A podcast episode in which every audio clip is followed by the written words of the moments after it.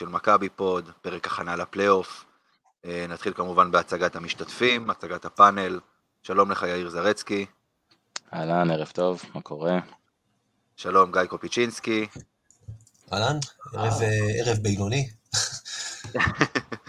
אה, ושלום לך אלי סער. אהלן. בוא... יאיר אני מכיר מהטוויטר אני חושב, דווקא יש לו ציוצים גם נוגעים ללב וגם נוגעים ללב. תשמע, הבאנו אותו, הבאנו אותו, הוא הרכש, הוא יחסית חדש, אני וגיא התחלנו את זה, ואז הבאנו את יאיר, כי הוא שיעת טוויטר, אין מה לעשות. הוא שיעת טוויטר, כן, בדיוק, כולם מכירים אותו מהטוויטר. כן. כן. אה, טוב. מה זה פעם, אה, אתה יודע, היית צריך לקרוא זוג נעליים, היית צריך... היום אתה יודע כמה ציוצים אתה כבר נהיה כן. אושייה. אתה מבין, אתה מבין. כמה ציוצים או כיסא בראש, זה מה שהופך אותך לכוכב. לא, ההוא עוד היה כוכב לפני הכיסא לראש, נכון, האמת, נכון, אבל לא נכון. חשוב, כן. אמ, בואו נתחיל, בואו נצלול, מה שנקרא, אמ, לעסק, ואנחנו נתחיל איתך, אלי. תן לנו ככה באמת בכמה מילים, אתה יודע, אה, היורולי כבר מת. בשבילי זה סוג של סגירת מעגל, אני... היום באמת הזמינו אותי מערוציות ביד אליהו מחר. המשחק הראשון שהלכתי לראות, היה, תקרא לזה, היום לפני, לא יודע אם היום, אבל חודש לפני 37 שנה, משחק ראשון, גמר פלייאוף, חלקכם עוד לא נולד, אולי כולכם בטח. אה, אה הגזמת, אנחנו פה, כולנו, רגע, יאיר. תודה על ההחמאה, אבל כן. כולנו נולדנו, כן. משחק ראשון, גמר פלייאוף 85, איפה הייתם? איפה הייתי? בכיתה א'. כן, שלוש. אני למדתי ללכת כמה, קצת לפני. יפה. אה, אולי סדרת הפלייאוף הכי מפחידה אי פעם למכבי תל אביב. 1985, מכבי מגיעה למעשה עם זר אחד, אז היה אסור לשתף שני זרים, לי ג'ונסון, לא כמו הסיפור היום של הזרים, אז היה, היה למכבי שני זרים, מכבי החליטו לרשום את מגיל הליגה, וג'ונסון אה, היה רק לאירופה, אה, מגי, אני חושב, נפצע במהלך העונה. אה, מכבי באותה עונה הפסידו אה, דרבי ליגה לפני דרבי ליגה להפועל, לפני שהם יצאו לצמד משחקים עם צסקה. הפועל היו קבוצה חזקה מאוד, עם זיסמן באחד, עם מייק לארגי, שהוא כן. השלוש, לא יודע מה הכי גדול בתולדות הפועל תל אביב, אבל היה שלוש מדהים, היה גם שחקן נשמה, שחקן שהתחבר מסוג השחקנים שמכבי כל כך אהבו כל השנים, אז זה היה השחקן שהתחבר להפועל וללחימה, והיה סמל של מועדון, לא משנה שהיו חייבים לאחרי זה כסף, בגלל זה עשו לו משחק פרישה כדי להחזיר לו אה, כסף, וכמובן בפנים היה להם את מרסר, שהיה, תקראו לזה, אולי אז כבר היה אולי הסנטר אולי מהכי טובים שיש באירופה, בדיוק גם באותה שנה, אני חושב הוא קיבל את האזרחות הישראלית.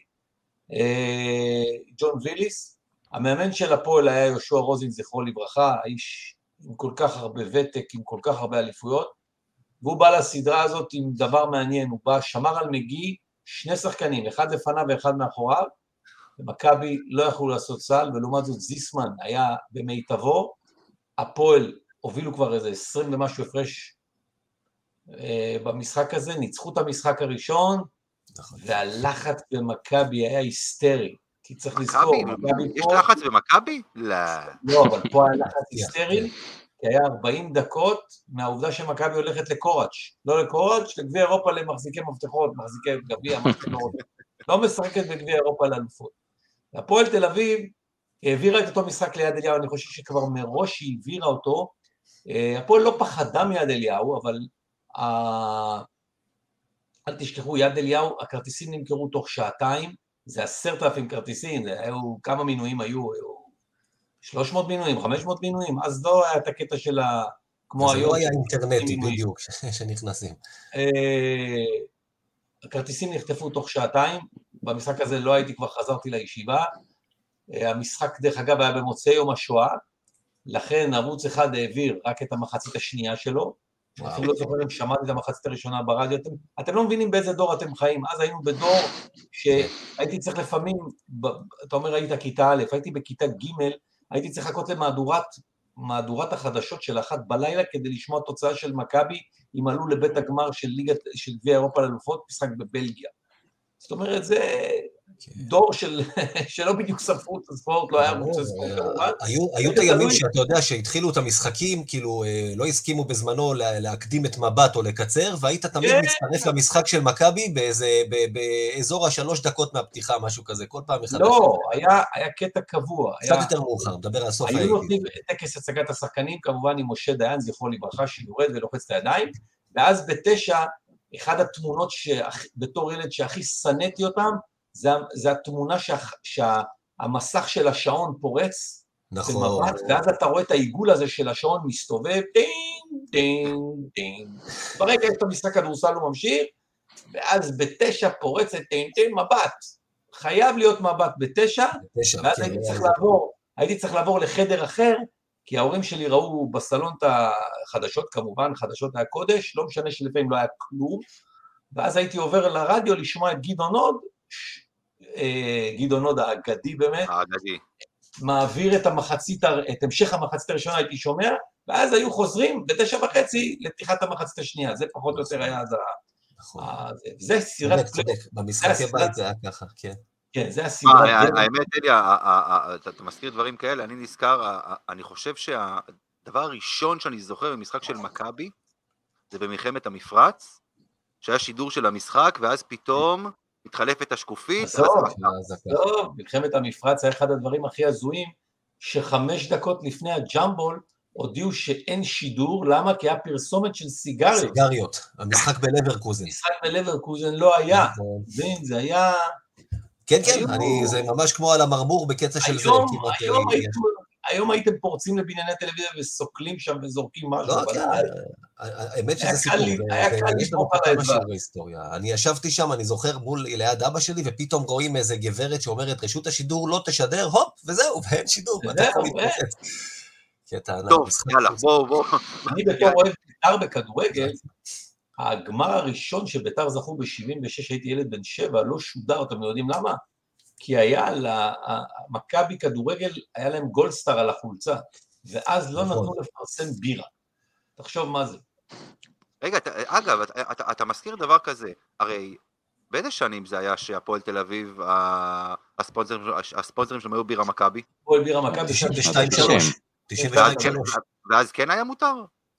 אה, כן, מסתמן כנראה. שכן, חוץ מזה- הספורט פרץ. באותה עונה, היה מותר. הפועל בירה מכבי עונה, 92 אחד, 3 אם אני לא טועה, אפילו לא שידר את גביע המדינה, אני חושב, אה, הוא שידר רק את משחקי הבית של מכבי, ואז פרצו הכבלים לחיינו, נכון. ומשחקי משחקי החוץ של מכבי. היו בפריים ספורט עם השדר. המפורסם שקראו לו סטיוארט סטורי, שם באמת, שהוא לא מומצא, זה באמת שם אמיתי, והיה פעם אחת שמכבי במינוס 20, איזה 5-6 דקות לסיום, it's only 7 3 pointers, ואז הוא כאילו, רק 7 שלשות והמשחק מתהפך, אין שום בעיה. בכדורסל שלה, אז לא בכדורסל טוב, שלו. שמע, יאללה, קודם כל, אלי. כן, תודה לאלי שגרם לי להרגיז עשינו- זקן, כי אני זוכר את כל הדברים האלה. אבל- טוב, סטינו. אלי, איך אתה מסכם את העונה הסדירה הזו אה, של מכבי? רגע לפני. הפלייאוף. בליגה. אה, בליגה, בליגה, כמובן.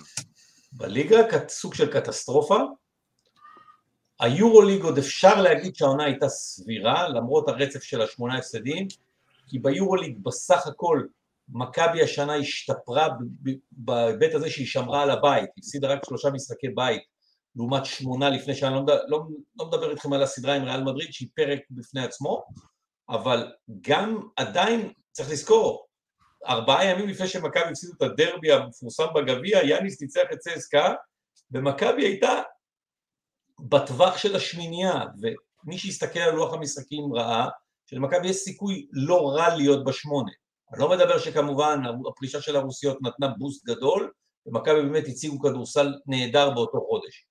אבל בסך הכל ב- בליגה זאת עונת קטסטרופה, כי לראש, קודם כל לראשונה בהיסטוריה, מכבי תל אביב מסיימת עם מאזן חוץ שלילי, כמו כל הליגה, אגב. כמו כל הליגה, אבל מכבי תל אביב זה בכל זאת. עכשיו, אה, אני, ואני מזכיר לכם, לא מעט משחקים גם, כרם אשור מחטיא לאה. אה, קמרון טיילור שם, הגדול שלו עדיין 20 קופץ נגד אם אני לא אלעד. אם אני לא טועה, גם גבי צ'צ'שווילי במשחק הראשון בין הקבוצות החטיא אפשרות לנצח בשניות האחרונות. זאת אומרת, נכון. היה גם עוד כמה משחקים, המשחק עם אילת, עם אילת, שתי הערכות. בשתי הערכות, שעם הכדור של קמרון טיילור, שאם אתם יודעים איפה הוא נמצא היום, כן, אה, אתה מדבר על הכדור, לא על קמרון טיילור. איפה הכדור היום? הכדור עד היום פוחד שם על הסל, כמו שיאיר אמר. הגיע לתקרה של ההיכל ואיכשהו הוא נכנס פנימה.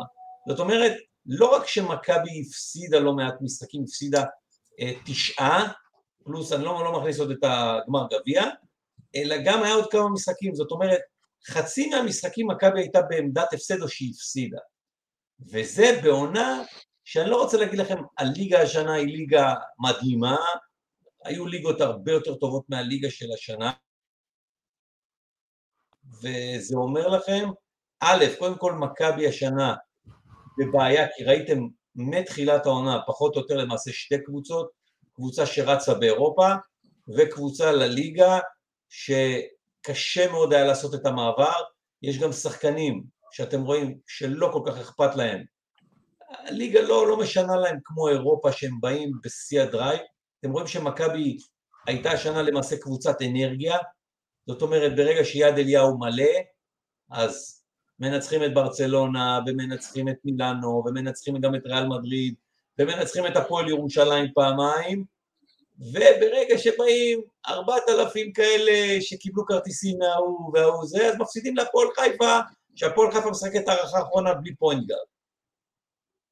אז הקטע של האנרגיה הוא, הוא לא, לא רק כדורסל, אלא גם קטע של אנרגיה, גם קטע שהקבוצה היא השנה נבנתה לא טוב הגנתית, לא טוב בהרבה, בהרבה מובנים, אבל אם אנחנו מתייחסים רק לליגה, זה סוג של קטסטרופה, כי חוץ מזה גם בעונה שמכבי מפטרת מאמן, זה לא יכולה להיות עונה, עונה טובה. ואם אנחנו עכשיו מסתכלים רגע אחד במבט לעתיד, מכבי פייבוריטית לזכייה באליפות? תמיד מכבי, כמעט תמיד מכבי פייבוריטית, חוץ מעונת החמישה מאמנים. אה, תשמע, גם בסדר. 2007-2008, לא בטוח שהיא פייבוריטית. חולון, חולון. נכון, חולון, אבל עד כל מה שאתה היה עדיין ביד אליהו. לא, אני אה, אני גם לא לא מסכים איתך, אמיר, כי אתה שוכח את הקונטקסט, הגענו לשם אחרי 15 אליפויות רצופות, ננצח את 15 מכבי. בפיינל פור, גמר עדיין נחשב כאילו... זה עדיין היה נחשב, כאילו כולם הניחו שמכבי כן. לקחה חופש בליגה. בסופו של דבר, אה, כן.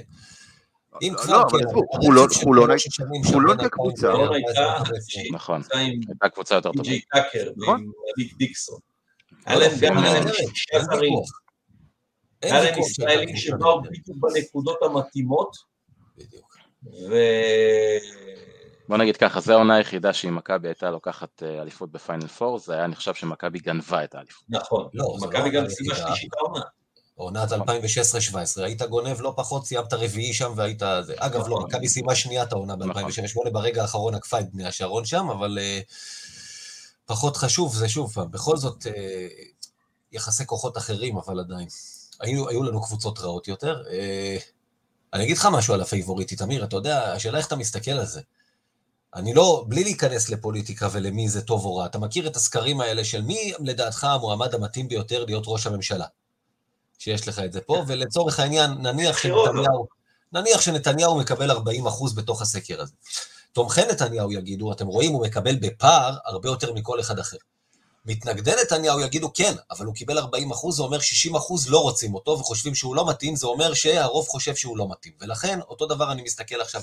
אם היום תעשה סקר מי פייבוריטית לזכייה באליפות, או איך אני, הניתוח שלי של סיכויים, יש לדעתי אה, מכבי, ירושלים, חולון וקצת הרצליה שתקבל אולי כמה אחוזים.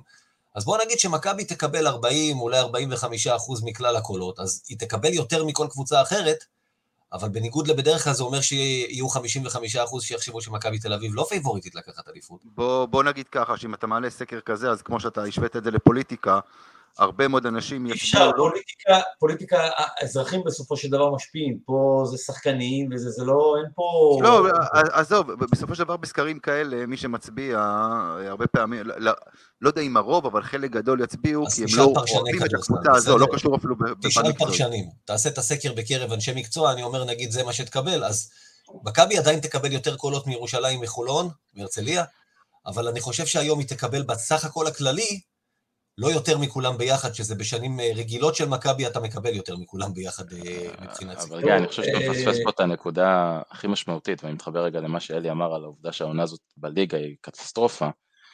עצם העובדה שחזרנו, לפני ש... כולה לפני שנה, לפורמט של סדרות, לאורך כל הדרך, שזה פורמט שכולם אמרו שהסבירות שמכבי תאבד בו אליפות היא כמעט ולא קיימת, ואנחנו כבר בעונה השנייה אחרי זה מדברים על האם מכבי פייבוריטית או לא פייבוריטית לקחת אליפות, זאת הנקודה המשמעותית פה, אוקיי? סליחה, מה שחזרנו לסדרות יש לנו 100% הצלחה.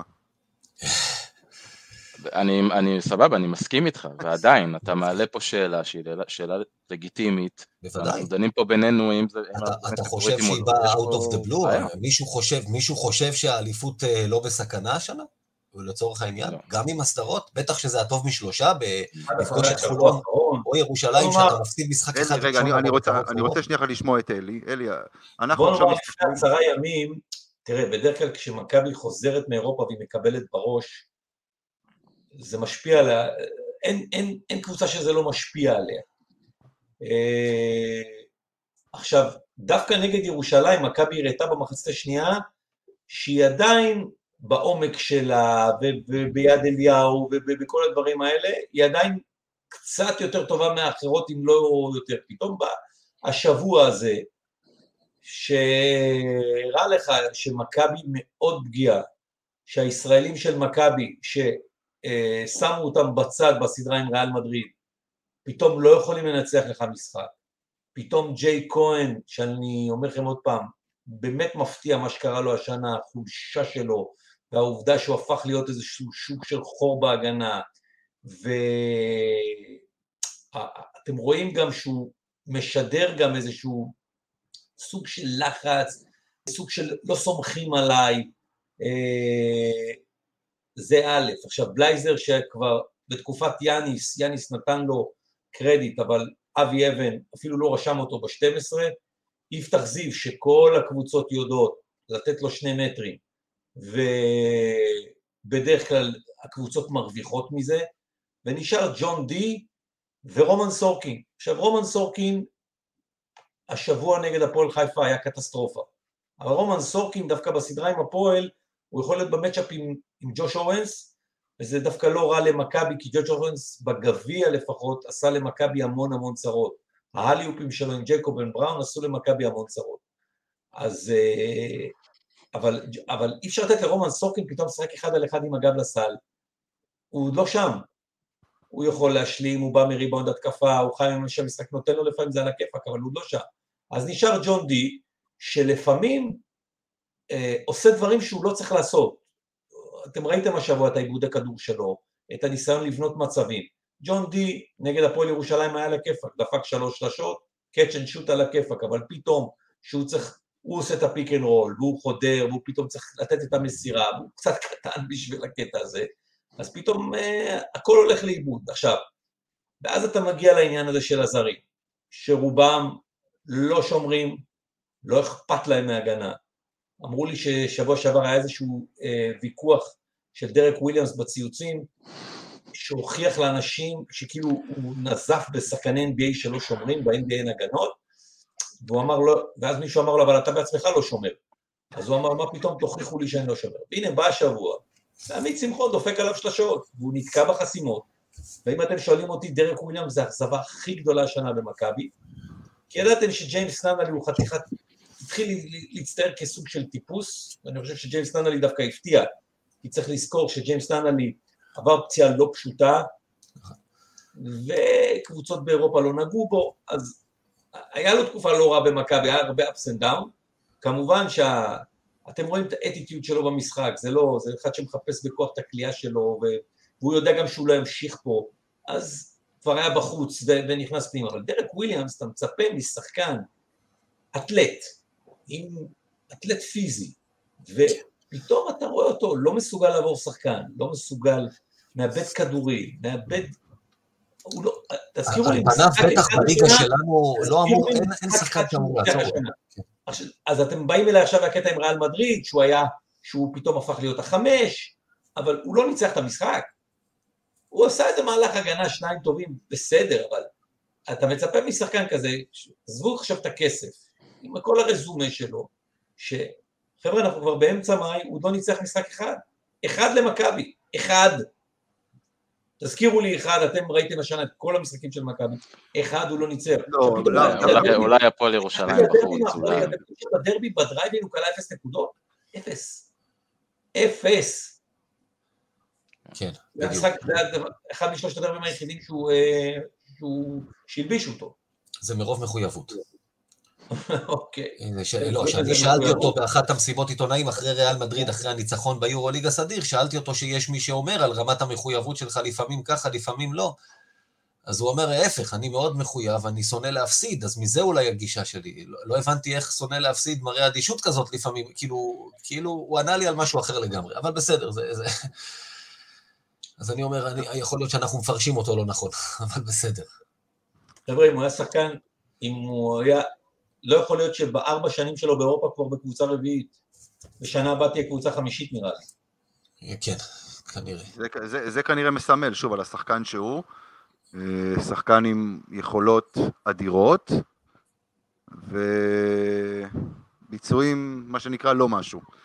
אה, בסופו של דבר. באיזשהו מקום גם העובדה שיש את השחקנים האלה, אפילו תיקחו את ג'סטין פטון השנה מאלעד, שהם שסיבוב ראשון בדראפט הוא בכלל נבחר מספר 2, והסתובב ב-NBA, ופתאום כשהוא, נותנים לו את הבעיטה מה-NBA, הוא לא מצליח להתאושש מזה, הוא לא... אה, וב-NBA הוא היה שלוש, ופה אנחנו נכון. הסבו אותו פה לארבע, ורוצים פתאום גם שהוא ישחק חמש, וזה לא זה, ראית בשבוע הוא עשה פעמיים post-up פוסט הצעדים. כן, אה, טוב, בואו נתקדם. והוא נרשם דרך אגב מחר. כן, כן, כן, נכון. נדבר תכף, נגיע גם לזה, על העניין של הרישום, כן. Uh, טוב, בואו בוא נתקדם, בואו בעצם נדבר על השבוע האחרון uh, uh, שהיה לנו. נחבר את זה בעצם למה שדיברנו פה uh, עכשיו. נתחיל רגע מגליל עליון. Uh, שהיה נראה לרגע שמכבי ככה פותחת את הפער ובעצם הורגת את המשחק, אבל כמו שראינו השנה כבר אה, כמה וכמה פעמים, מגיעים לפער דו ספרתי ואז השחקנים הולכים לישון. הולכים לישון, ממש ככה. אמ, מה קרה שם? אפשר גם לחבר את זה אגב אם אתם רוצים גם למשחק נגד הפועל חיפה, אבל... אה, אבל זה לא מפתיע מה שקרה, כי זה כבר פעם שלישית השנה שמכבי לא... נכון שבגביע היא עשתה שם מחצית שנייה מדהימה, אבל ממש היה חרב על הצוואר. ופה הרגשת שאיכשהו מכבי, ההפרש הזה קצת רימה בהתחלה, 10-12 הפרש, כי בוא לא נשכח, הם היו עם שלושה זרים. איתי מושקוביץ' פצוע. המשחק לא קבע להם. זאת אומרת, אחרי המשחק הזה נדלקה נורה פה, נדלקה נורה, אמרת, מה קורה פה למכבי? חשבת אחרי הפועל ירושלים. נכון שהמגרש קשה, הייתי בו השנה, לא פשוט לשחק במגרש הזה, יש לך פתאום מולך את הקיר עץ הזה. קיר עץ, כן. אתה חושב שאתה נתקע בו כל הזמן, אה, אבל עכשיו מכבי תל בפנים לא יכלה לעשות סל, לא יכלה לקנות סל, גבי היה מצוין, גבי צ'צ'שווילי, ועם קצת אחוזי קליעה יותר טובים משלוש, מכבי תל מפסידה את המשחק הזה של נמרוד לוי עשה 0 מ-5, אני לא זוכר אותו השנה 0 מ-5 עושה מה-3. אז בסיטואציה הזאת מכבי כבר הייתה בעמדת הפסד שם. ואז מכבי ניצחה, ואז אני אמרתי, אני חושב לאלעד חסין, אמרתי לו, זו התוצאה הכי טובה שקרתה לך, אה, כי ביום שני הפועל חיפה שיחקה את המשחק הכי טוב שלה בשנים האחרונות, בשנתיים האלה, הפועל חיפה שינתה מאורע ביום שני, היא באה לרוץ. גם לפני הפציעה של ז'יז'יץ', הם היו במשחק. בוודאי, כן, כן. לא ז'יז'יץ' מדבר נפצע, גם היה על 42, 38. אני מדבר שהאווינר נתן 15 ו-16 הפרש למכבי, כי זה במקרה באותו יום ראיתי בעיתון, וקצת נדלקה לי נורה, כי אמר, ידעתי שהפועל חיפה באים בטירוף למשחק הזה, למרות שהמשחק לא קבע להם, כי הם אמרו, זה המשחק שיכניס אותנו לפלייאוף. הפועל חיפה שיחקה טוב, ורגס היה מצוין, קדימלן היה טוב, ג'יימס אניס במשחק הכי טוב שלו אחרי חודשיים שהוא בהפועל חיפה, ועוד פעם מכבי לא שמרה. הפועל חיפה עד הפציעה של ז'יז'יץ' קלה 38 נקודות ב-15-16 דקות, היא לא קלעה מספרים כאלה העונה. היא לא היא לא הגיעה... קלה, תשמע. קודם כל, אם, אם לפי מה שאני הבנתי ובדקתי קצת, אולי אה, אתה תגיד לי שאני טועה, 123 הנקודות שקלעה הפועל חיפה אחרי אומנם שתי הערכות, זה הכמות הגבוהה. ביותר שקלעה נכון. קבוצה כלשהי נגד מכבי ביד אליהו. הייתי במשחק... אי פעם, בכל המסגרות. נכון, אבל טאלין כלו 118 אחרי 40 דקות, הם כלו שלשות, הם הוציאו את הכדור וכלו שלשה, זה היה משחק שנגמר 129-118. ג'אמצ'י כלה שלשה, מיטשל כלה שלשה והם החזירו בשלשה. כל, כל המשחק התנהל ככה. לא היה הגנות, היה כאילו שיחקו 5 על 0. אבל, כשהפועל חיפה, ואני אומר לכם עוד פעם, הפועל חיפה השנה היא קבוצה לא טובה, המיקום שלה טיפה מרמה יחסית ליכולות שלה, כי אה, ורגס כמובן הוא לא ילד, קדים אלן, יש לו הרבה משחקים של ups and down, ובפנים הם אה, סבירים פלוס, דיקי הוא לא, הוא לא לנארד, אה, איך קראו לו שנה, שעברה, שכחתי, לשחקן ש- שהיה להם, החמש שהיה להם היה חמש הרבה יותר טוב. לנר פרימן. לנר פרימן, נכון. ופתאום שמחון, שאני יודע, אני זוכר השנה שבדרך כלל טוב בבית, ופתאום הוא קולע וקולע וקולע, ומכבי תל אביב הוא כאילו... קלע גם מהבית במשחק הזה, הוא טוב, הוא לא, כאילו, אם כן, היית שם אותו בכורסה בבית, הוא היה קולע גם משם. באיזשהו שלב, באיזשהו שלב המאמן צריך לתת הוראה, לא עוזרים מעמית שמחון. חד משמעית, זה- איפה זה היה? השחקן של עמית שמחון לא הולך אפילו לריבאונד, איתו כל הזמן. איתו כל הזמן. א', ב', בוודאי. אבל אני רוצה, אני רוצה, עכשיו, כן. שערוריית שיפוט שהחזירה אותנו 30-40 שנה אחורה, היה פאול, שני פאולים על קדים אלן, נכון. אה, ואומר לכם עוד פעם, לא נתן, הרבה אנשים שמכירים את ההיסטוריה, לא נתנו גרם אחד של סיכוי להפועל חיפה, כשאתה נכנס להערכה ביד אליהו ושמכבי כפתה את ההערכה, אין לך הרבה סיכויים.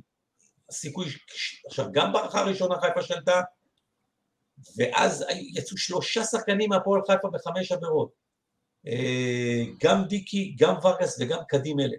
עכשיו, בחמש דקות של ההערכה השנייה התבקש לחץ של מכבי, אין לחיפה מוביל כדור, ובמקום זה קיבלת ריצת 12-0, קיבלת 21 נקודות בהערכה השנייה, בהערכה, בחמש דקות. כן, שזה, זה- שחקנים זכותיים אה, בלי רוטציה, זה צריך לזכור את זה. כן. זה בדיוק, אה, זה בדיוק מראה את הקבוצה שיש לנו השנה, שכל מה שאנחנו מצפים מקבוצה של מכבי תל אביב, זה הפוך. המשחק ביום שני, אני אגיד לכם עוד פעם, דווקא צריך לתת קרדיט להרבה שחקנים במכבי, כן. כי ברגע שז'יז'יץ' נפצע כמו שהוא נפצע, כן. יש הרבה שחקנים שלא יוצאים מזה. ודווקא מכבי אז- הפתיעו אותי, מכבי הפתיעו אותי דווקא ב- ב- במחצית השנייה שהם היו טובים התקפית, כי חשבת שהם יזרקו בלוקים, ופה פה אתה יכול לעשות להם הנחה. אבל הקטע, העובדה שלמכבי חסר סטופר הגנתי מאחורה, חסר לה, אה, חסר לה לא מעט דברים, גם מבחינת המשחק, שאתם רואים שהוא הופך בשעות לחץ לווילביקי נגד חמישה, או ננלי נגד חמישה, סיטואציות האלה גורמות לזה שמכבי תל אביב באה לפלייאוף, ואני אומר לכם עוד פעם, אם יש סיכוי להפועל תל אביב להפתיע, אולי זה בהתחלה מחר. ככל שהסדרה תתארך, קשה לראות את הפועל תל אביב שאני רואה אותה בתקופה האחרונה, היא לא מספיק טובה, היא לא הפועל תל אביב שניצחה את מכבי תל שלוש פעמים השנה, קשה מאוד יהיה להפועל תל אביב להפתיע. אוקיי, אז אני רוצה, אבל אני רוצה כן להעלות איזושהי סוגיה, וכמו שאתה הזכרת את זה, באמת את הסיפור עם, אה, אה, עם הפציעה של זיזיץ'. אה, כן, מכבי אומנם התקפית יצאו מזה, אבל עדיין, ראית, ראית ששחקנים לא בדיוק נמצאים שם. לא בדיוק, הראש הוא לא במאה אחוז אה, אה, אה, במשחק, במיוחד ישר אחרי הפציעה, זאת אומרת, אף אחד, אף אחד לא ידע מה קורה איתו בכלל. הבן אדם בהכרה, לא בהכרה, הוא חי, זאת אומרת, אנשים פשוט לא ידעו מה קורה איתו. ההחלטה, לפי מה, לפחות לפי מה שאמרו, ההחלטה לחדש את המשחק הייתה בידיים של המאמנים, המנהלת נתנה את האפשרות להפסיק את המשחק והמאמנים החליטו בסופו של דבר להמשיך. שזה כישלון חרוץ של המנהלת בעיניי. חרוץ. זה, זה התפקיד שלנו, להיות אלה שמקבלים החלטות. לא כל דבר צריך לעלות פה להצבעה דמוקרטית, אוקיי? לא, לא עניין של דמוקרטיה, אבל בוא אני אגיד לך משהו יאיר. אני הולך לפציעה של אריקסן, וזו פציעה, זה היה... מקרה דומה. מקרה הרבה הרבה יותר קשה. הרבה יותר קשה. כן, אבל אלי, אלי, המשחק חודש, המשחק חודש. חבר'ה, אריקסן עבר החייאה במגרש אבל המשחק חודש, אלי, יפה, המשחק הופסק עד שידעו שהוא בסדר, אבל ידעו שהוא בסדר. פה המשחק חודש, חמש דקות... בסדר? אני לא בטוח. כן. לא כן, כן, ידעו. הם חזרו לשחק, הם חזרו לשחק רק שהייתה להם. השחקנים של שיחקו איתו. פה חזרו חמש דקות, שש דקות אחרי, השחקנים ואף קהל, אף אחד לא ידע מה מצבו. אתה מסתכל על סקוטי ווילבקין ואתה רואה אותו עם עיניים אדומות על הספסל. כן, הוא בכלל לא חזר לספסל כשהמשחק התחדש. המשחק התחדש, הוא בכלל, אף אחד ממכבי, לא ידע איפה הוא נמצא. הייתה בעיה פה של לוז, הייתה פה בעיה של... נכון. ההצעה לדחייה הייתה לדחות... רגע, שנייה, אני חייב להגיד משהו. יאיר, אני איתך בקטע של... אין אצלי show must go on, אצלי אין דבר כזה show must go on. אם צריך לעצור את השואו אז עוצרים אותו. אני בקטע הזה איתך, אבל דווקא בסיטואציה הזאת, ואני אומר לכם עוד פעם גם בדיעבד, לפעמים אתה צריך הרי לבחון החלטות לאורך זמן. בדיעבד הם קיבלו החלטה נכונה. יכול להיות שלאותה נקודת זמן, גם אני חשבתי כמוך, אי אפשר לשחק. שנייה, בואו אבל בדיעבד, אני אומר עוד פעם, בדיעבד, שידעת ש... הרי מה, ממה שאני הבנתי, קודם כל, היה באמת שם תמונות קשות, היה עוד מצלמה לערוץ הספורט מתחת לסל, וטוב שלא יראו שהרחיקו את ה... כן. וקיבלו, ו... והיו באמת תמונות קשות מאוד. ג'יז'יץ' גם ניסה לקום, ואז צנח עוד פעם, ואז הרדימו אותו. אני שמעתי גם על רופא שירד מהיציע וחילץ את הלשון שלו, היו, כן. היו דקות לא פשוטות, עזוב לא פשוטות, דקות קשות מאוד. נכון. אה, כל מי ש... זה לא משנה גם אם אתה מכבי או לא מכבי, אתה רואה דברים כאלה, אתה, אתה נחרד. ברור. אה, אבל אחרי רבע שעה שפינו אותו, ו, ו, ו, והבנת שזה הולך, הולך לאיזושהי החלמה, הרי הוא קיבל... אה, מי הבין? רגע, אלי, אבל מי הבין? הבין מי שישב בבית. הבין מי שישב בבית. אני מציע לך, אלי, באמת, אני לא יודע אם אפשר למצוא את זה בשידור חוזר, לראות את רועי גלדסטון, שראיינו אותו במחצית. אתה רואה את הפרצוף שלו ואתה מבין שהם בעצמם מפחדים ולא יודעים מה קורה.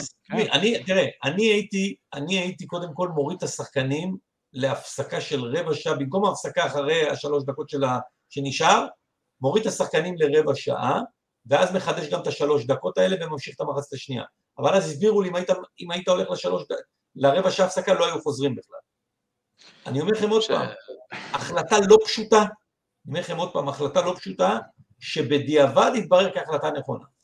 תשמע, אלי, אני, אני מנתק את זה רגע מהתוצאה הסופית, אני, אני גם לא חושב שרק בגלל זה הפסדנו, אוקיי? אני כן, אני כן חושב שכשאתה מפרק את זה לחלקים, אז יש את מה שקרה מרגע הפציעה עד בערך אמצע הרבע השלישי, ויש את מה שקרה מ...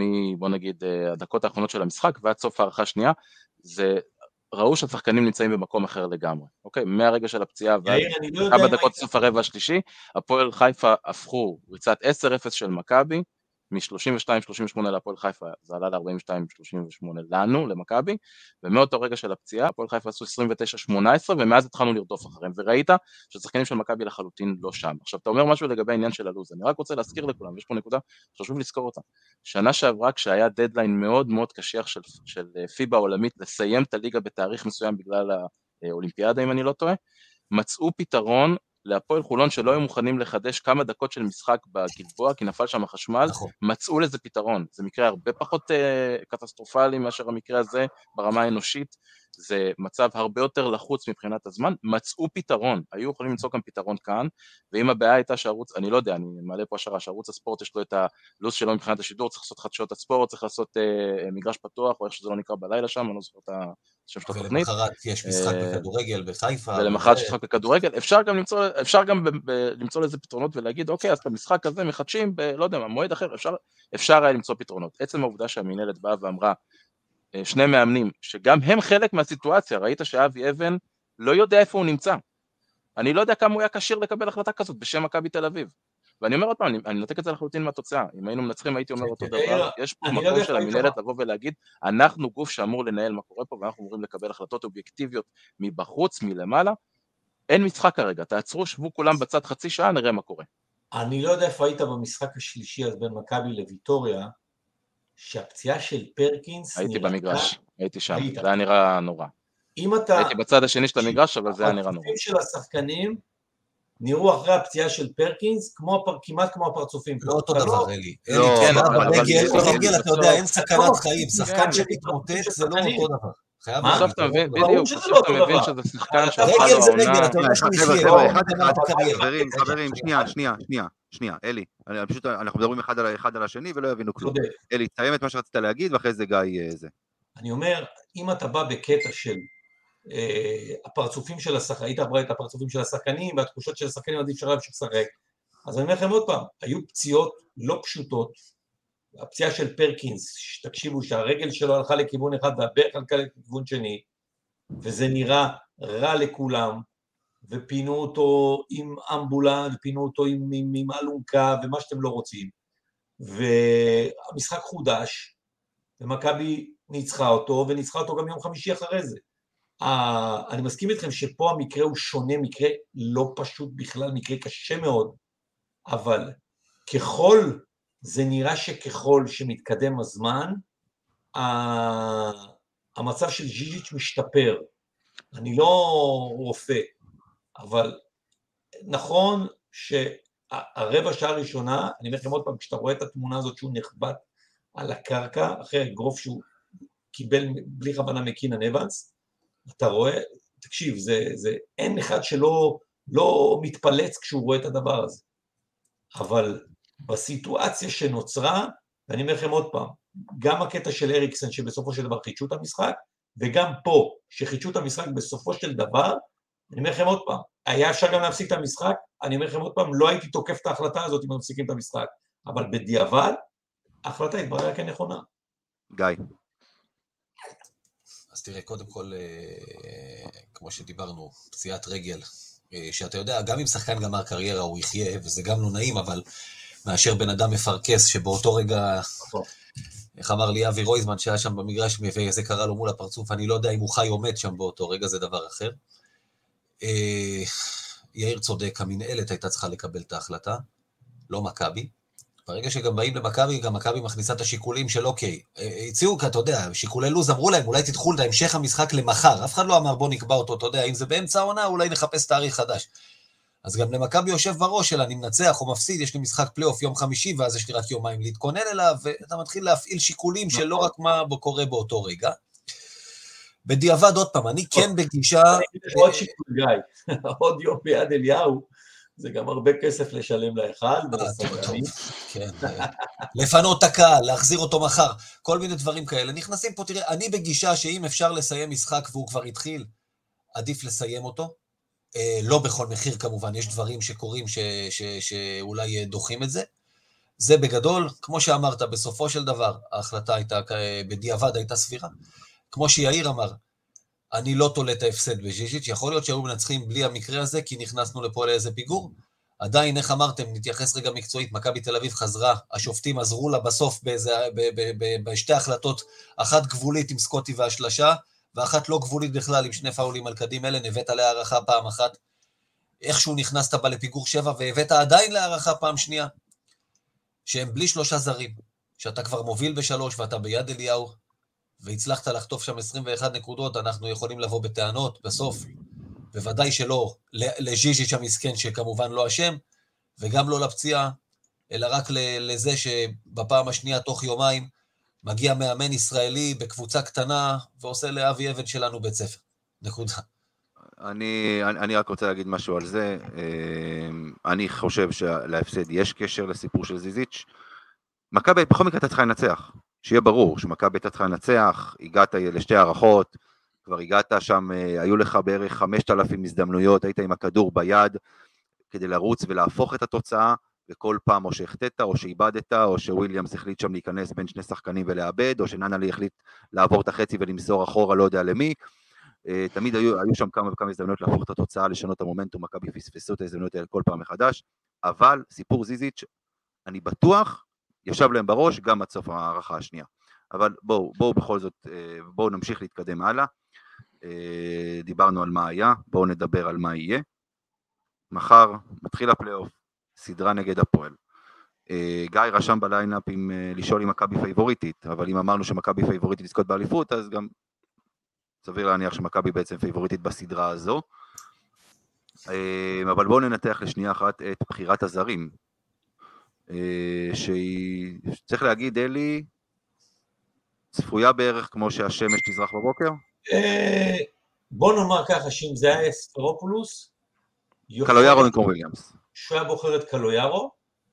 כן, זה, זה, עזר, זה עזר לו נהדר בחצי גמר הגביע. זה גרם לפיטוריו. כן. בחירת הזרים שלו לחצי הגמר גרמה לפיטוריו, אתה לא... איך, איך אומרים, אמיר, ככה רק תצלול יותר מהר. לא, תראה, מכבי תל אביב, קבוצות צריכות לחשוש מפניה, לא מכבי תל אביב מעמידה הרכב הגנתי, או בוחרת זרים הגנתיים, בחר את קיירי תומאס, שלא ידע מה זה דרבי, לא הבין עוד, עד היום הוא עוד לא הבין, כמו שאנחנו הרי אומרים, תראה, 90% מהזרים שמגיעים למכבי באמצע העונה, הסיכוי שלהם להצליח הוא קלוש.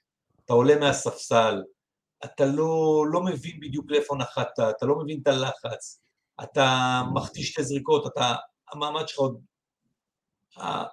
לרשום אז את קיירי תומאס לחצי גמר גביע, יחד עם קלויארו, יחד עם uh, ז'יז'יץ', uh, ווילביקין ו... ו... וקינן. ואבנס, כן. ומכבי תל אביב בקושי גירדו 80 נקודות נגד הפועל.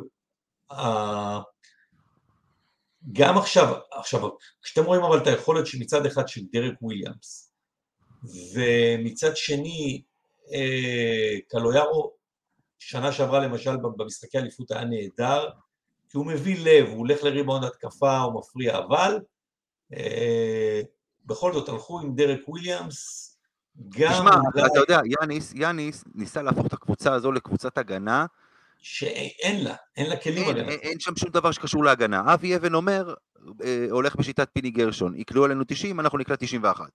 זאת המטרה שלו. אב, אבי אבן הוא מאמן שבאופן, אה, מאמן, סליחה, אני מתקן את עצמי. אבי אבן מתפקד כרגע בתור המאמן של מכבי תל אביב, הוא לא באמת מאמן, אה, והוא הולך עם הכישרון של השחקנים, זאת הגישה שלו. אה, הוא העביר את זה די, די מהיום הראשון. כן, בסדר, הוא הולך עם הכישרון של השחקנים, ולכן הבחירה הזאת הייתה מאוד מאוד צפויה. צריך אבל לבוא ולהגיד שאנחנו הולכים לשחק נגד קבוצה שבאופן די בולט ושונה כמעט מכל קבוצת אה, אולי פלייאוף אחר שיש ב, אה, בליגה, יש לה שלושה זרים שהם 95% מהקבוצה הזאת. קצת פחות מסכים איתך כי בתקופה האחרונה בר תימור מצוין. בר תימור כן. עושה 15-16 נקודות. כן, אבל, אבל בר תימור לא, בר תימור לא ינצח את הסדרה הזאת להפועל. לא, הוא לא ינצח. אולי. יהיה האקסטרה. אבל צריך לזכור, יאיר, שבשלושת הדרבים, אני זוכר, אני, אני זוכר שהיינו באולפן לפני הדרבי הראשון, אמרו היתרון הגדול של מכבי ישראלים, אני אמרתי פה, תשימו, כן. שימו סימן שאלה גדול על זה, והוכח שבשלושת הדרבים הישראלים של הפועל, אם זה גיל בני שלוחץ בהתחלה את ווילבקין, עשה עבודה מדהימה ברבע השלישי בגביע, אם זה זלמנסון, שנראה רע מאוד בתקופה האחרונה, אבל בדרבי הוא קולע פתאום שלשות. הופך להיות סטף קרי. אה, מה? הופך להיות סטף קרי פתאום. ובר תימור, ופתאום קולשוב דופק לך פתאום שלשת מומנטום בסוף החצי. זאת אומרת, יש פתאום, יש פתאום איזה נצ'אפ להפועל מבחינת הישראלים, אבל אני מסכים איתך שהכל יקום ויפול על הזרים של הפועל. אם ג'קובן בראון, שדרך אגב, אם אני לא טועה, הוא האחד היחידים שהוא במאזן חיובי מכבי. חושב שג'קובן בראון המאזן שלו הוא 7-4 על מכבי במשחקים מאז שהוא בגלבוע, דרך ירושלים, הוא גם מנצח לא מעט משחקים ביד אליהו, כי הוא פשוט, נכון. אם הוא fit, אם הוא, וכרגע הוא לא כל כך fit כי הוא חזר, חזר, לא חזר, יום ראשון ראיתי אותו, הוא חי במעמדים האלה, יש שחקנים שקורסים השחקנים במקומות האלה, הוא... שחקנים חי שמסביבו בשבילו. נהיים, יותר טובים, אה, אבל צריך לזכור, הפועל תל אביב היא קבוצת כליאה גרועה, ומכבי תל אביב, מה שמנצח, מה שאתה, מכבי תל אביב היא קבוצה שהשנה נותנת לקלוע. למה? כי אין לה את החמש הסטופר ההגנתי, אז כולם מכווצים. למה עמית שמחון חגג? כי בכל חדירה של ורגס ראיתם פתאום ארבעה, חמישה שחקנים של מכבי נכנסים לתוך הצבע, ופתאום שמחון לבד בחוץ. כן, אבל אתה שוכח. אלי, שנגד מכבי איכשהו כל מטאטא הופך להיות קליי תומפסון, אה, וכל, אה, וכל אחד מפגיז מבחוץ. כן, אבל להפועל אין מספיק כליאה, זאת אומרת, אתה מסתכל על כל הפועל תל אביב, אתה לא יכול, חוץ מג'ייקובן בראון ועם ג'יימס יאנג, שהוא כרגע גם חזר מפציעה לא פשוטה, אין להם מישהו שאתה יכול מבחינת, מבחינת הפועל תל אביב, בגלל זה גם הפסידו לראשון, ובגלל זה הרבה ups and down, בגלל זה מקום שביעי, שזה לא מקום שהם כיוונו אליו. הקבוצה הזאת היא קבוצת כליאה לא טובה, ואם היא לא תקלע טוב, היא ניצחה, צריך לזכור השנה את מכ- מכבי תל אביב, אמנם שמרה גם על מכבי תל אביב יחסית טוב בדרבים, אבל היא גם קלה, היא קלה 90 נקודות בחצי גמר גביע, היא קלה 83 נקודות בדרבי הראשון, אם היא לא תקלע טוב מבחוץ, קודם כל כמובן המפתח נגד מכבי תמיד ביד אליהו זה לא לאבד כדורים, אה, כדי שמכבי לא תיכנס לבליץ ולמומנטום שבארבע דקות מכבי תל אביב מפרקת אותך, וכמובן הכלייה שלך מבחוץ, אם אתה קולע טוב מבחוץ, כמובן שמכבי תל אביב גם לא רצה עליך. יאיר. ועוד נקודה, שאפרופו ז'יז'יץ', דרך אגב ז'יז'יץ' נרשם לכל שלושת הדרבים שמכבי הפסידה. אז אולי מאז יצא מתוק, כאילו מבחינת מכבי תל אביב, שהוא לא משותף בסדרה, שהוא פתאום הוא לא נרשם בסדרה הזאת, כי נכון שריינולדס לא שיחק שבועיים, ואני יודע שקיבלתם עצבים גדולים על ריינולדס כשראיתם אותו במשחק מספר 3, משמש מעבר חצייה ליול ול- ולכל מיני שחקנים אחרים, והזריקות שלפעמים הוא לוקח, שהוא חי, כאילו, כאילו אני, אני המשחק ואני מכבי, אבל אה, בסיטואציה הזאת יכול מאוד להיות שהמצ'אפ קצת יסתדר למכבי. אני חושב שצריך לספור מתי לא קיבלנו עצבים על ריינו השנה, יותר מאשר כן, זה יותר- קל. יאיר, דבר. תראה, אמ, אני חושב ששתי הבעיות הכי גדולות שיש לנו בסדרה הזאת, אה, זה ההבדל באופי בין הקבוצה שלנו לקבוצה שלה, שלהם. בסוף אצלהם אמרתי שלושה שחקנים, למה אמרתי שהם אה, 95% מהקבוצה? כי, כי הם קילרים באופי שלהם. ג'קובן בראון, ג'יימס יאנג, אה, ג'יי פי טוקוטו, זה לא סתם שנגדנו הם הרבה יותר טובים מאשר שאר העונה. סתם רק לתת לכם נתון קטן, אה, ג'יימס יאנג וג'ייקובן בראון בכל המשחקים נגד שאר הקבוצות בארץ העונה, 30 נקודות בממוצע ביחד, נגד מכבי תל אביב זה קופץ ל-46.3, אוקיי? זו. קפיצה עצומה, ואנחנו צריכים לדבר פה על קבוצה שבשני המשחקים שג'ייקובן בראון אה, שיחק, כלה אה, 86 נקודות בממוצע, אז 46 מזה מגיע משני השחקנים האלה, אוקיי? מצד שני, אצלנו יש שחקנים שאתה לא יודע איך לאכול אותם למשחקים כאלה, ואתה אתה לא יודע מה אתה הולך לקבל מהם, דרק וויליאמס, ג'יימס נאנלי, ריינולדס, זו שלישייה שאנחנו כל כך תלויים בהם, ואני לא חושב שיש אוהד מכבי אחד שיכול להיות הם לא רגוע יצאו עם העובדה לבלות שאנחנו מחר, תלויים. יאיר, אחרי המשחק. מה זה? אם יפסידו הם לא יצאו לבלות. אני, אתה יודע, אני מקווה בשבילם, כן, אה, שהם למדו את הלקח שלהם, אבל אתה תראה, מקווה, בוא בוא לא אה, נגלה את זה, אולי לא נפסיד, זאת אומרת, אתה יודע. לא, כן, לא אני גם מקווה. אני גם, בדיוק, אני גם מקווה שלא, אה, שלא נגלה את זה, אבל החיסרון השני שלנו זה כמובן בעמדת המאמן. תשמע, ג'יימס נאנלי, דיברת על זה, אלי, זה שערוריית אימון שאין דבר כזה. הוא במשחקים האחרונים עושה מה שהוא רוצה, מחוץ לקצב המשחק, הוא מרים שלושות בלי קשר להתקפה. לקצב, בהתקפות מעבר, הוא מקבל את הכדור בהתקפה, ישר מעיף, שחקנים עוד לא מסודרים בכלל, לא לריבאונד, לא לירידה להגנה. האיבודי כדור שלו במתפרצת כי הוא לוקח כדור, מוריד את הראש. דרק וויליאמס זה גם כן שחקן שאלוהים יודע מה הוא עושה פה במשחקי הליגה. אמרת זר שהוא אה, הכי מאכזב, אני, אני כל כך מסכים איתך. תשע וחצי נקודות מדע, תשע נקודה שש נקודות למשחק בליגה, זה לא נתונים של זר שאמור להוביל את מכבי תל אביב. אה, ואתה יודע, ריינולדס, אני לא יודע מה לקבל ממנו אחרי שבועיים, אחרי שהוא היה בחוץ, זה די ברור שאבי אבן לא ממש בנה עליו לפלייאוף, והמקרה של זיזי שקצת שינה את התוכניות, וזה פשוט נראה כאילו יש פה מאמן, של... מאמן, עוד פעם, יש מישהו שנמצא על הקווים ועושה תפקיד המאמן, לא בטוח כמה אנחנו יכולים, מה אנחנו, אתה יודע, יכולים לקבל ממנו בצורה חיובית. אני דיברתי על זה בתחילת העונה, שאנחנו נסבול במאני טיים, העובדה שאין לו ניסיון במעמדים האלה בכלל, הוא לא יודע מה זה להיות מאמן ומה זה להיות מאמן בסיטואציות האלה, ואנחנו רואים מה קורה במשחקים האחרונים. ראינו מה קרה נגד ריאל, אבל בואו נגיד, אוקיי, זה באמת המגרש של הגדולים, אנחנו גם רואים את זה בליגה, וזה בעיה. והוא מגיע לשחק נגד מאמן, אגב, אם דיברנו על ג'קובן בראון, הוא מגיע לשחק נגד מאמן, שיש לו את המאזן השני הכי השני, טוב נגד מכבי תל אביב, אחרי עודד קטש. טוב, עוד מה שאנחנו רוצים להגיד לקראת הסדרה הזו? אה, שוב, אתה אמרת, ברור שאנחנו פייבוריטים, נזכיר בכל זאת, הם ניצחו אותנו שלוש פעמים, נראה שיש להם matchup איתנו, צריך להגיד אבל, כמובן שזה לא אותו מאמן, אבל... זה לא אותו סגנון משחק, עזוב לא, מאמן, לא, לא אותו סגנון משחק. הפועל תל אביב היום היא פחות טובה מהפועל תל אביב של חצי גמר גביע ושני הדרבים בליגה, היא הייתה נראית אז בכושר הכי טוב בליגה, הייתה נראית קבוצה שתגיע לארבע הראשונות קל, והיא סיימה שביעית. אה, היא מגיעה במצב קצת פחות טוב, אבל עדיין, אה, שג'קובן בראון רואה את מכבי, זה סיפור אחר. אני מסכים עם יאיר, המפתח לא יהיה בראון, יהיו אה, יאנג וטוקוטו. אה, ש... אני דווקא לא מסכים איתך עם זה. אחד הדברים המדהימים בשלושת המשחקים היה שיאניס לא מצא פתרון. מה עשה דני פרנקו? הוא התיש את ווילבקין רבע ראשון עם אה, גיל בני, נתן גם לבר תימור לשמור עליו, ואז ברבע האחרון, שאתה יודע שווילבקין משחק לבד להציל את המולדת כביכול, הוא שם עליו את ג'יי פי טוקוטו. ג'יי פי טוקוטו פשוט העלים אותו שלושה כן. משחקים, והשתגעת, איך יאניס לא מוצא פתרון לזה. אגב, איך... לא ניסה, הוא לא ניסה למצוא לזה פתרון, אבל. לא. יאניס, אה, כן, אתה אולי אמרת, יאניס מתרכז בעצמו ובקבוצה שלו, ולא בלמצוא פתרונות לאחרים.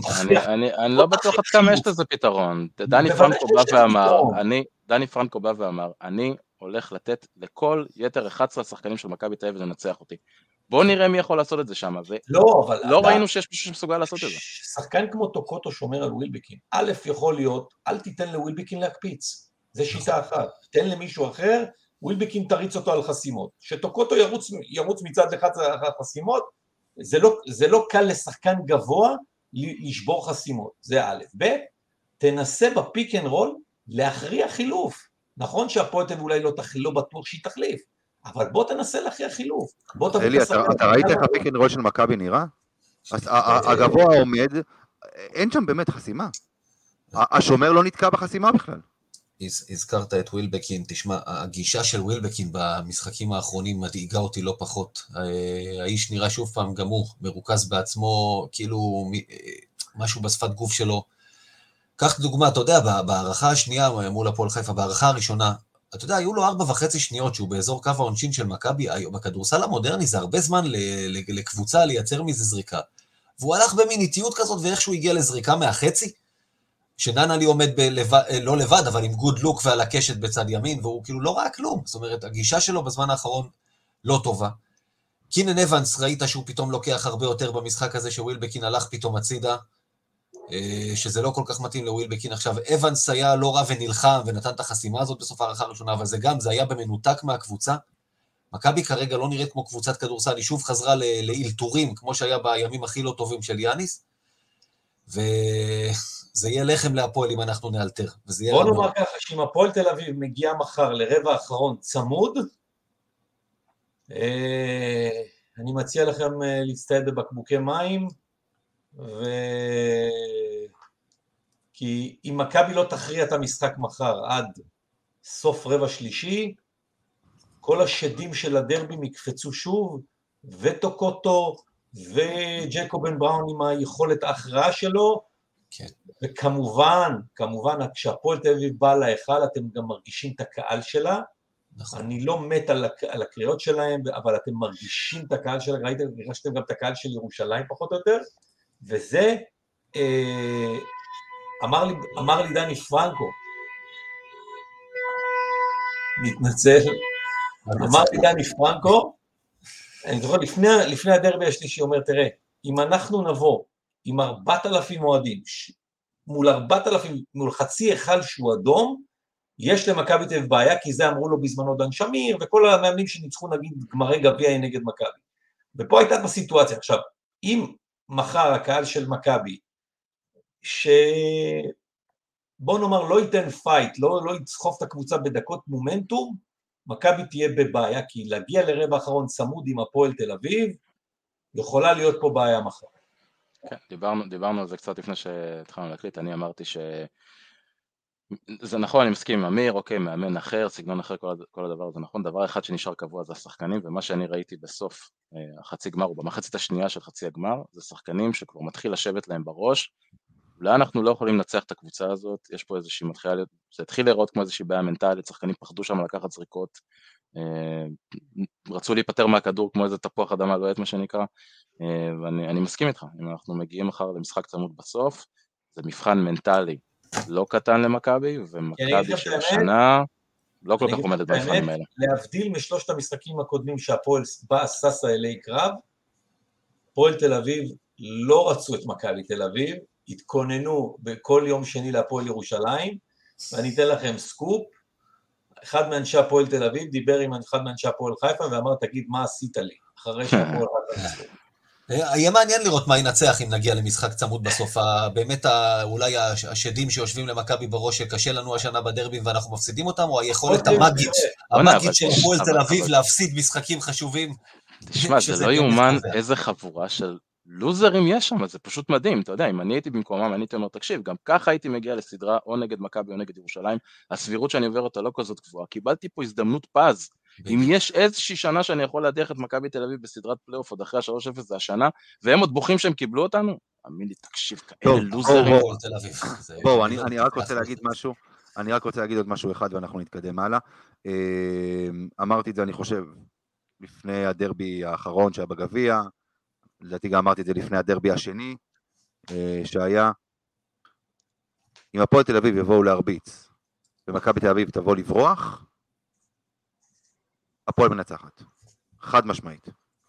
אה, מעבר לג'ייקוב בן בראון וג'יי פי טוקוטו, אה, מעבר לכל דבר. בסופו של דבר, זה פלייאוף. בפלייאוף עכשיו, עכשיו צריך להתחיל להרביץ, מה שמכבי לא עשתה עדיין העונה. טוב, אנחנו נעבור להימורים? יאללה. הימורים. יאיר. רגע, יאיר, מה מצבנו? כן. תודה כן, להפועל חיפה שדפקה לי שתי אה, נקודות שכבר ראיתי, כבר שמתי אותן בבנק ושמרתי אותן. הנה, מתחיל עם התירוצים. אה, אז ככה, עדכון אה, זריז, זה לא היה שבוע שעבר, זה כבר היה די לפני, כמה זה היה? שבועיים? ירושלים, כן. לא, לא, האמת, הפעם האחרונה שהימרנו היה לפני המשחק השלישי נגד ריאל. כן, הייתי צריך לחזור אחורה לזה כדי לבדוק מה היה, זה לא עשה לי כל כך טוב. אה, אמיר ניצח את השבוע הזה 3-2, צימק קצת את התוצאה ל-63-61, לטובת גיא. כן. ושוב, ותודה לעמית שמחון שזה לא 65-61. כן. טוב, יש לנו רשימה ארוכה של הימורים. אלי, אתה גם, אה, כן, זה לא, אתה לא תברח. אה, נתחיל. under עובר שלושה וחצי משחקים בסדרה הזו. over קל. under. over. אלי? over, over. אה, אמרת over, אוקיי, אין בעיה. אמ, מי מנצח את הסדרה? מכבי שלוש אחד או שלוש שתיים.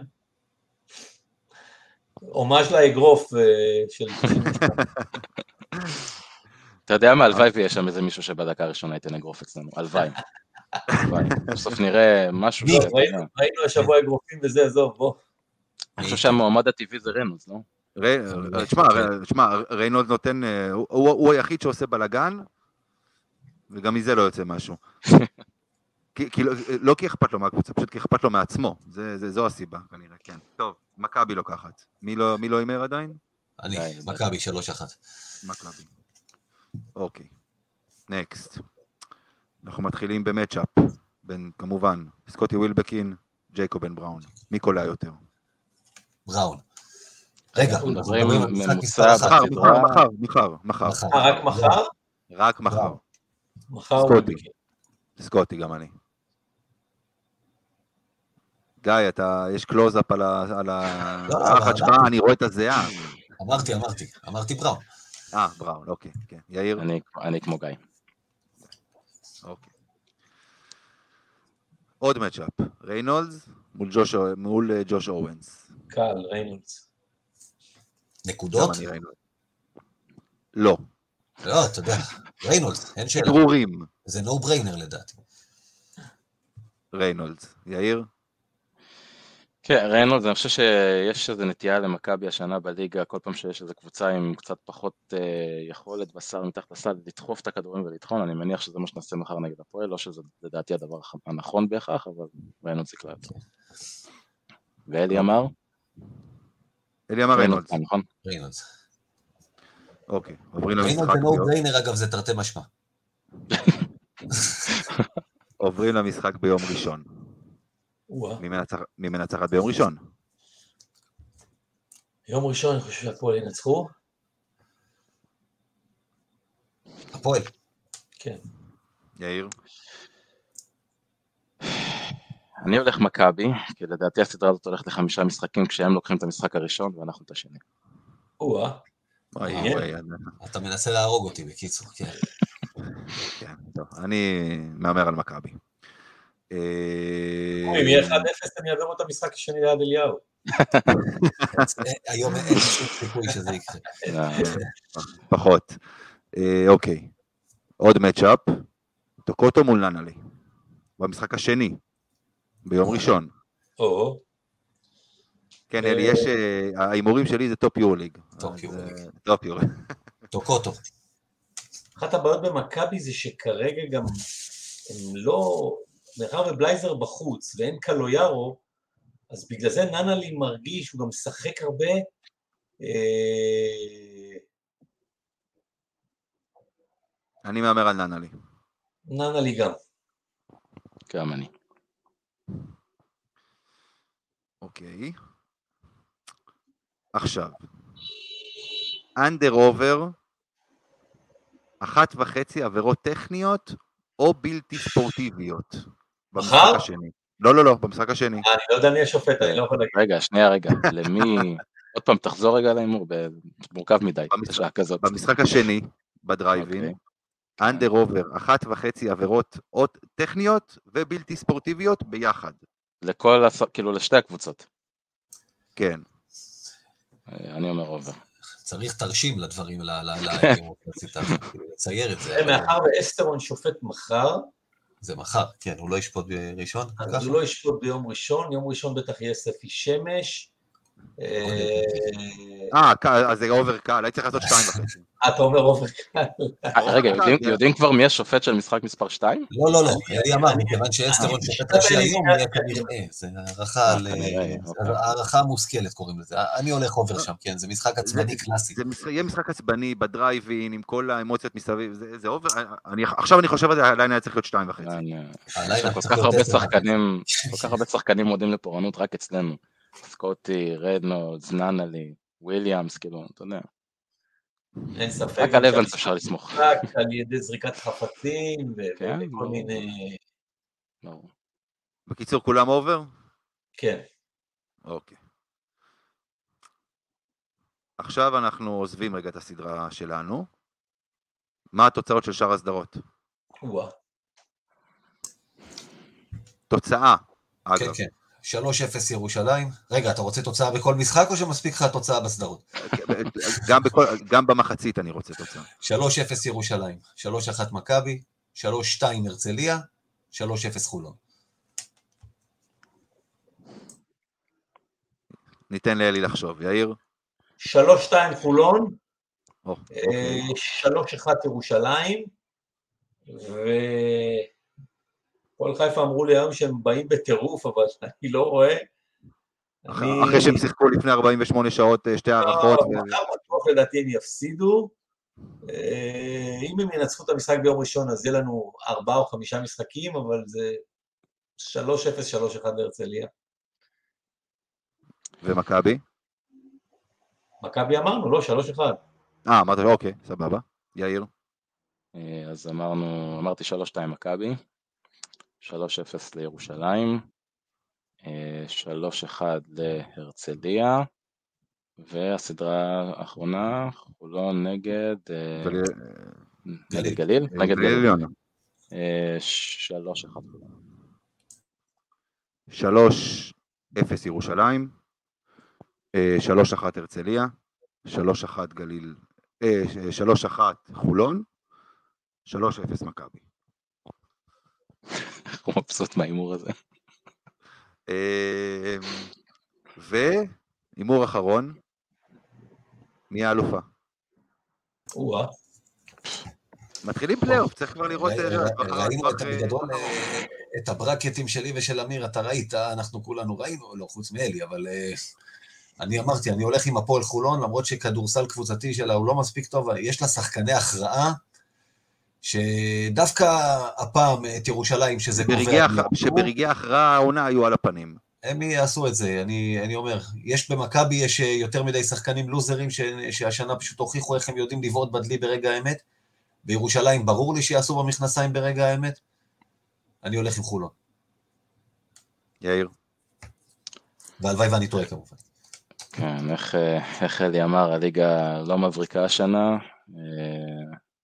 הפועל ירושלים זה באמת לא קבוצה חזקה, אבל בסוף יש לה יתרון ביתיות, מספיק טובה בבית. ולצערי הם. אני מהמר על מכבי. אלי. אז אני, אני אלך לקב- על הקבוצה שיש עם הכי פחות אחוזים. אני בכלל בדעה, אתה יודע, שיכול להיות לו פלייאוף פה משוגע, גם יכול להיות פה מצב של, סתם אני זורק לכם, גליל גלבוע נגד גליל עליון בחצי גמר, בכלל אתם תקנו את זה. אה, אני חושב שאחת המפסידות מה- מהניצחון של הפועל חיפה היא הרצליה, כי היא צריכה לפגוש את מכבי בחצי גמר. אבל פתאום היום שמתי לב, גם הרי השיטה היא קצת די הזויה, ופתאום אני רואה שזה best of three. ב-best of three בחצי גמר, הרצליה יכולה לעשות את זה. לכן, וואי, זה לא אני אמרתי. מבסוט עכשיו. שקל 90 שיש לי, אני הולך על הרצליה לדאבל שלא היה ולא יהיה אי פעם. גם לא העונה, אבל בסדר, סבבה.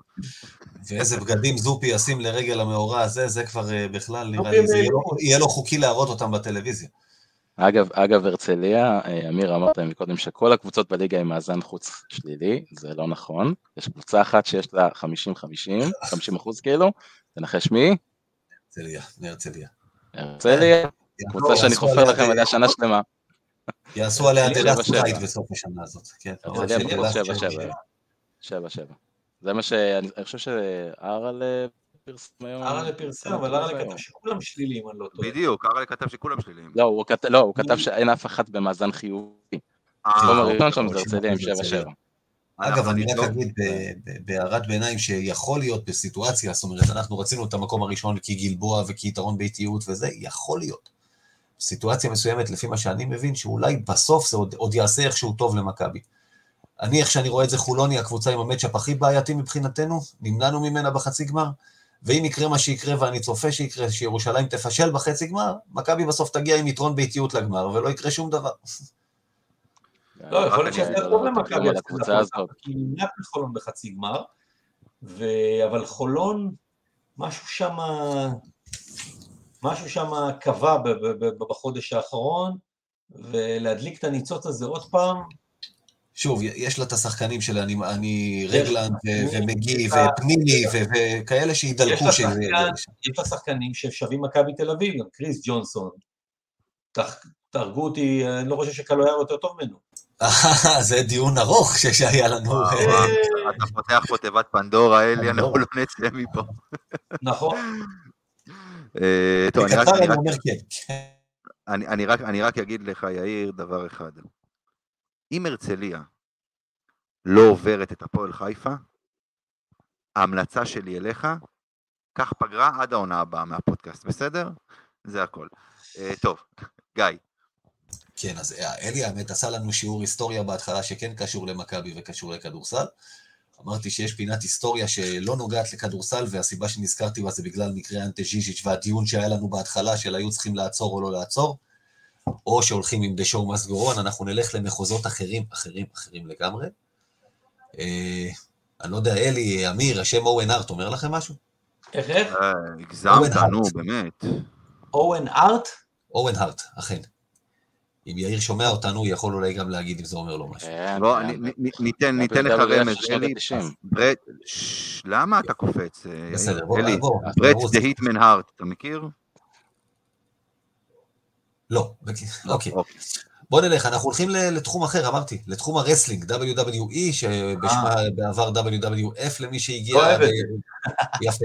אוון הארט הוא בן למשפחת מתאבקים מאוד מפורסמת, הבן הצעיר ביותר ב-12 אחים ואחיות, שרובם היו מתאבקים, והתאבק ב-WWF, אחרי זה WWE, בשנות ה-90 אנחנו הכרנו אותו. אה, הזמן שאני מדבר עליו הוא מאי 99, באירוע של ה-WWE, אורן הארט, ב- היה לו גימיק של סוג של גיבור על, שכאילו, אני לא אלאה אתכם למה השתמשו בו, אבל הוא היה אמור לרדת מתקרת האולם שהוא קשור ברתמה. שורה תחתונה, הרתמה הזאת נקרעה כשהוא בגובה של, אה, של אה, כמה עשרות מטרים מעל הזירה, הוא נפל למטה, הראש שלו נחבט בעמוד הזירה, וואו. הוא מת בבית החולים, הוא נלקח מיד לבית החולים ומת. בעצם באירוע בתשלום שמקיים ה-WWE, וינס מקמן, הבוס הכל יכול שם, קיבל החלטה, ממשיכים את האירוע כרגיל, The show must go on. מי שהיה השדרן הודיע בשידור על המוות, היו אנשים שחשבו בזמן אמת שזה מבוים, כי אתם יודעים, מדובר על ספורט שהוא מבוים, והוא עדכן, לא היה פה שום דבר מבוים, ואנחנו מוסרים תנחומים למשפחה. המופע המשיך כרגיל, בשינוי אחד קטן, שינו את התוצאה של המיין איבנט. התוצאה של המיין איבנט, מי שהיה אז במרכאות הדמות הטובה, שזה עידן שכאילו היה, קראו לזה אטיטוד, אז הטוב היה סטון קולד סטיב אוסטין, שהיה אחד ששותה בירות, מקלל, עושה אצבע משולשת, כי הוא היה כאילו אנטי הממסד, והוא בעצם היה היריב הגדול של הבוסים, וכאילו כל אחד רוצה להרביץ לבוס שלו, אבל זה כאילו היה טוב באותה תקופה. הממסד גייס את האנדרטייקר האגדי, והוא היה הדמות הרעה, האנדרטייקר היה אמור להפסיד בקרב הזה. ברגע האחרון, תוך כדי, הם פשוט קיבלו החלטה, אנחנו נשנה את התוצאה הסופית, הרע ינצח כדי שהקהל לא ילך שמח הביתה כשקרה הערב מה שקרה. אז, אז בעצם המופע המשיך, וזה השינוי שעשה, זה כמובן גרר המון ביקורת. איך נחבר את זה אלינו עכשיו? זה קרה במאי 1999. מה היה בליגה שלנו במאי 1999, אלי? פרשת הפיצה. יפה. פיצה, ירושלים ומכבי, צ'ורצ'יץ', צ'ורה שאתה מכיר אותו היטב. בפודקאסט הבא, מאחר ואני צריך ללכת לראות את הגמר יורו-קאפ, אה, בפודקאסט הבא אני אסביר לכם את כל, השתלשל, את כל השתלשלותה של פרשת הפיצה, אה, כי הייתי ממש, בוא נאמר, המדליף של פרשת הפיצה היה, בוא נאמר, טלפון אחד לידי, אני שמעתי איך, איך מדליפים את, את הפרשה הזאת, אז בהזדמנות, אם יהיה סדרת גמר בין מכבי תל אביב להפועל ירושלים, יפה. אה, שזה לא קרה מאז 2007, נכון. לא קרה. זה לא היה סדרה, זה היה על משחק. גמר. 2007, לגמר ההוא יש ספר, אפשר לכתוב ספר נכון. על כל אה, מה שהפועל ירושלים חושבים ומרגישים ויודעים. כן. אה, אבל אה, בוא נאמר, אם יהיה סדרת גמר מכבי תל הפועל ירושלים, נדבר שוב. שמע, מה שאני. מקשר לעניין הזה, שבמאי 99, כמו היום, זו הפעם האחרונה, האחרונה, ולדעתי גם היחידה, אלא אם אלי יתקן אותי, שמכבי תל אביב לא סיימה במקום הראשון בליגה, וכן לקחה את האליפות. זה 1999, לא קרה מאז ועד היום, מכבי שוב במקום השני, בואו נראה אותם משחזרים את זה. אוקיי, טוב, אז בואו נשחרר את אלי שילך לראות את גמר היורו-קאפ. אה, אז אנחנו מסיימים אותי, כאן. אבל אתה צודק. אה, אז אנחנו כאן מסיימים. אז אה, אלי סער, תודה רבה לך. יהיה לכם בשורות טובות שנתעסק רק בכדורסל, כי אמן. באמת, אה, אנחנו לא יודעים הרי, אתה יודע, כל, כל שעה או שעתיים שאתה יכול להתעסק במשהו אחר, אני שבוע שעבר הסברתי לאנשים כמה, כמה הספורט זה אסקפיזם מאיפה שאנחנו חיים, ואחרי חמש דקות קיבלתי הודעה על הפיגוע באלעד, שהיה פיגוע קשה ביותר. אז חד משמעית, אני אומר שאנחנו באמת- מתעסקים בספורט. בוא באמת נתעסק בספורט, נדאג גם שהספורט יהיה כיפי ולא יהיה מלחמה, כי מלחמות יש לנו בזירות אחרות, ונשאיר את השנאות למקומות אחרים, כי חבל באמת שה...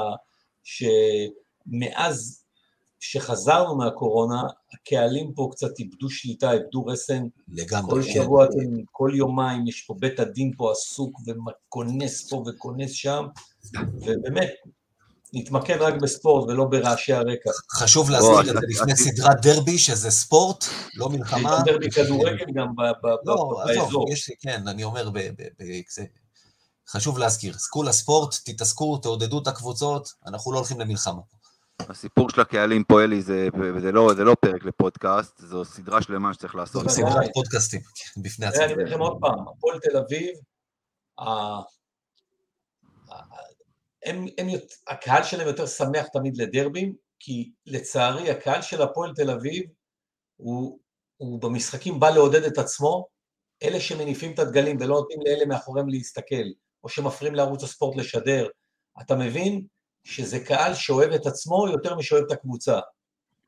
כי הפועל תל אביב היום הייתה, אם אתה שואל אותי, אם אני הייתי בקודקודים של הפועל תל אביב, הייתי כבר לפני כמה שנים, הולך למכבי תל אביב, יושב איתם, מנהל איתם קשרי ידידות מסוימים, וגורם לזה שמכבי תל אביב, אה, אני לא יודע אם יילחמו בשבילי, אבל ימליצו עליי כקבוצה ליורו-קאפ.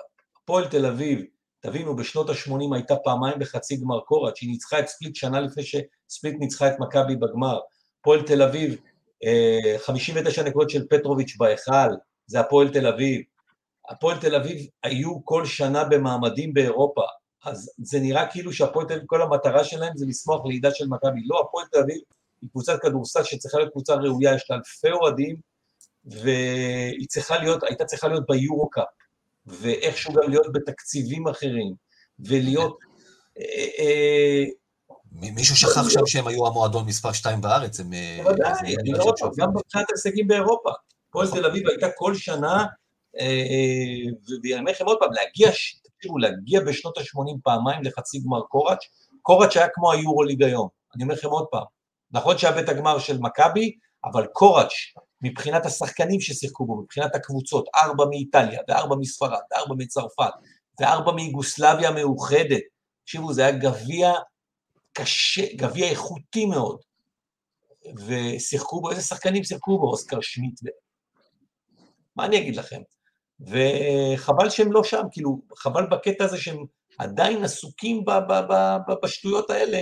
נכון שאני אומר לכם עוד פעם, הייתי השנה לא מעט בדרייבין.